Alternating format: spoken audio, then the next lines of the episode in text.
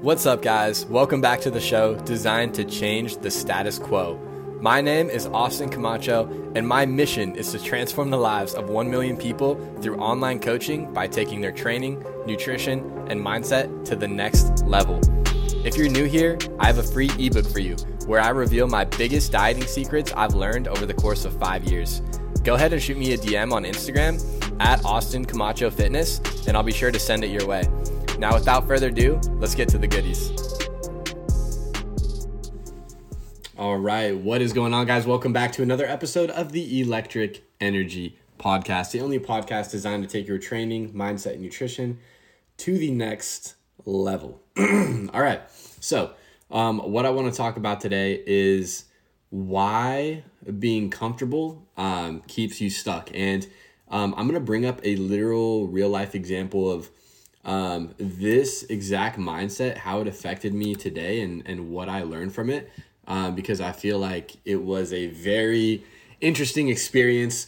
I think it can really benefit a lot of people. It's interesting to see how a lot of people have this mindset, but subconsciously we don't really realize it, and we don't really realize we were putting ourselves in a place of comfort, in a place of being set back and being held down to our current circumstances, our current situation, and our current mindsets. So obviously one thing that's really important to me in terms of my training programs is obviously, yes, we have training. Obviously, yes, we have nutrition. But one important thing is going to be our mindset, because without the proper mindset, you can have the most perfect training program in the world. You can have the most perfect meal plan in the world. Without the perfect mindset, and without a growth mindset, you are going to, fail. And it sucks to say that, but that's the truth. And you need to learn how to, control your mind, because the mind controls everything else. So without further ado, I'm going to talk about exactly what happened to me today. So, this morning I had a workout with, one of the other trainers, one of my friends at the gym today. His name is Jarvis. They call him Iron Man. If you've seen Iron Man, the movie, you'll know the reference. You'll understand it. It'll make sense to you. If you haven't, then honestly, you should watch that movie, because it's one of the greatest all-time movies, in my opinion, ever. So check it out, because again, I think it's one of the greatest movies.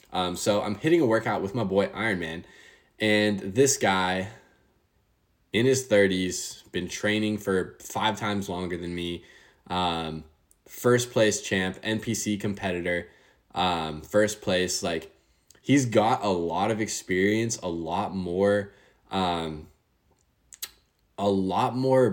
everything than me. Literally a lot more everything than me. So, for me in my head, to be totally honest with you, I was thinking, okay, I need to literally like impress him. I need to lift some heavy weight, because if I don't, he's going to think that I'm holding him back. He's going to think I can't keep up. He's going to think that, I was in my head thinking about all the things that he would be thinking when I'm not even him, right?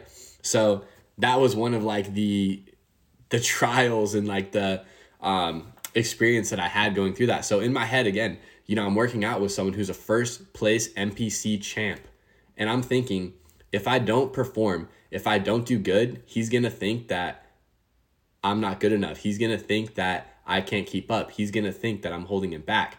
And it turns out that wasn't the story. That wasn't the case after all. And he was more than happy to watch me push myself to my absolute limit this morning, and watch me take on all the challenges of this workout that he had prepared for us.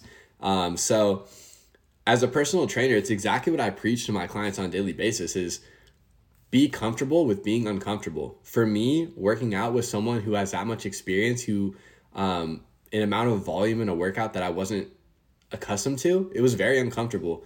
And it was very uncomfortable to, you know, expose myself to that environment, expose myself to that situation, when as a trainer, you like to think that you know it all. You like to think that you are like the master at all these things, right? In reality, I'm always learning every single day, because I don't know everything, because I do have so much more to learn, because I want to progress to a level where I can take that knowledge that I'm pulling in myself and deliver it as value to my clients every single day. So my mind was literally subconsciously telling me not to go outside my comfort zone, not to accept the challenge, And that's exactly what I had to do. I realized that pushing myself, through this workout, pushing myself was only going to benefit me and not only allowing me to grow in my own personal physique and in my own personal knowledge on training techniques and scenarios, but it's going to allow me to transfer that knowledge to an extensive client base that I currently have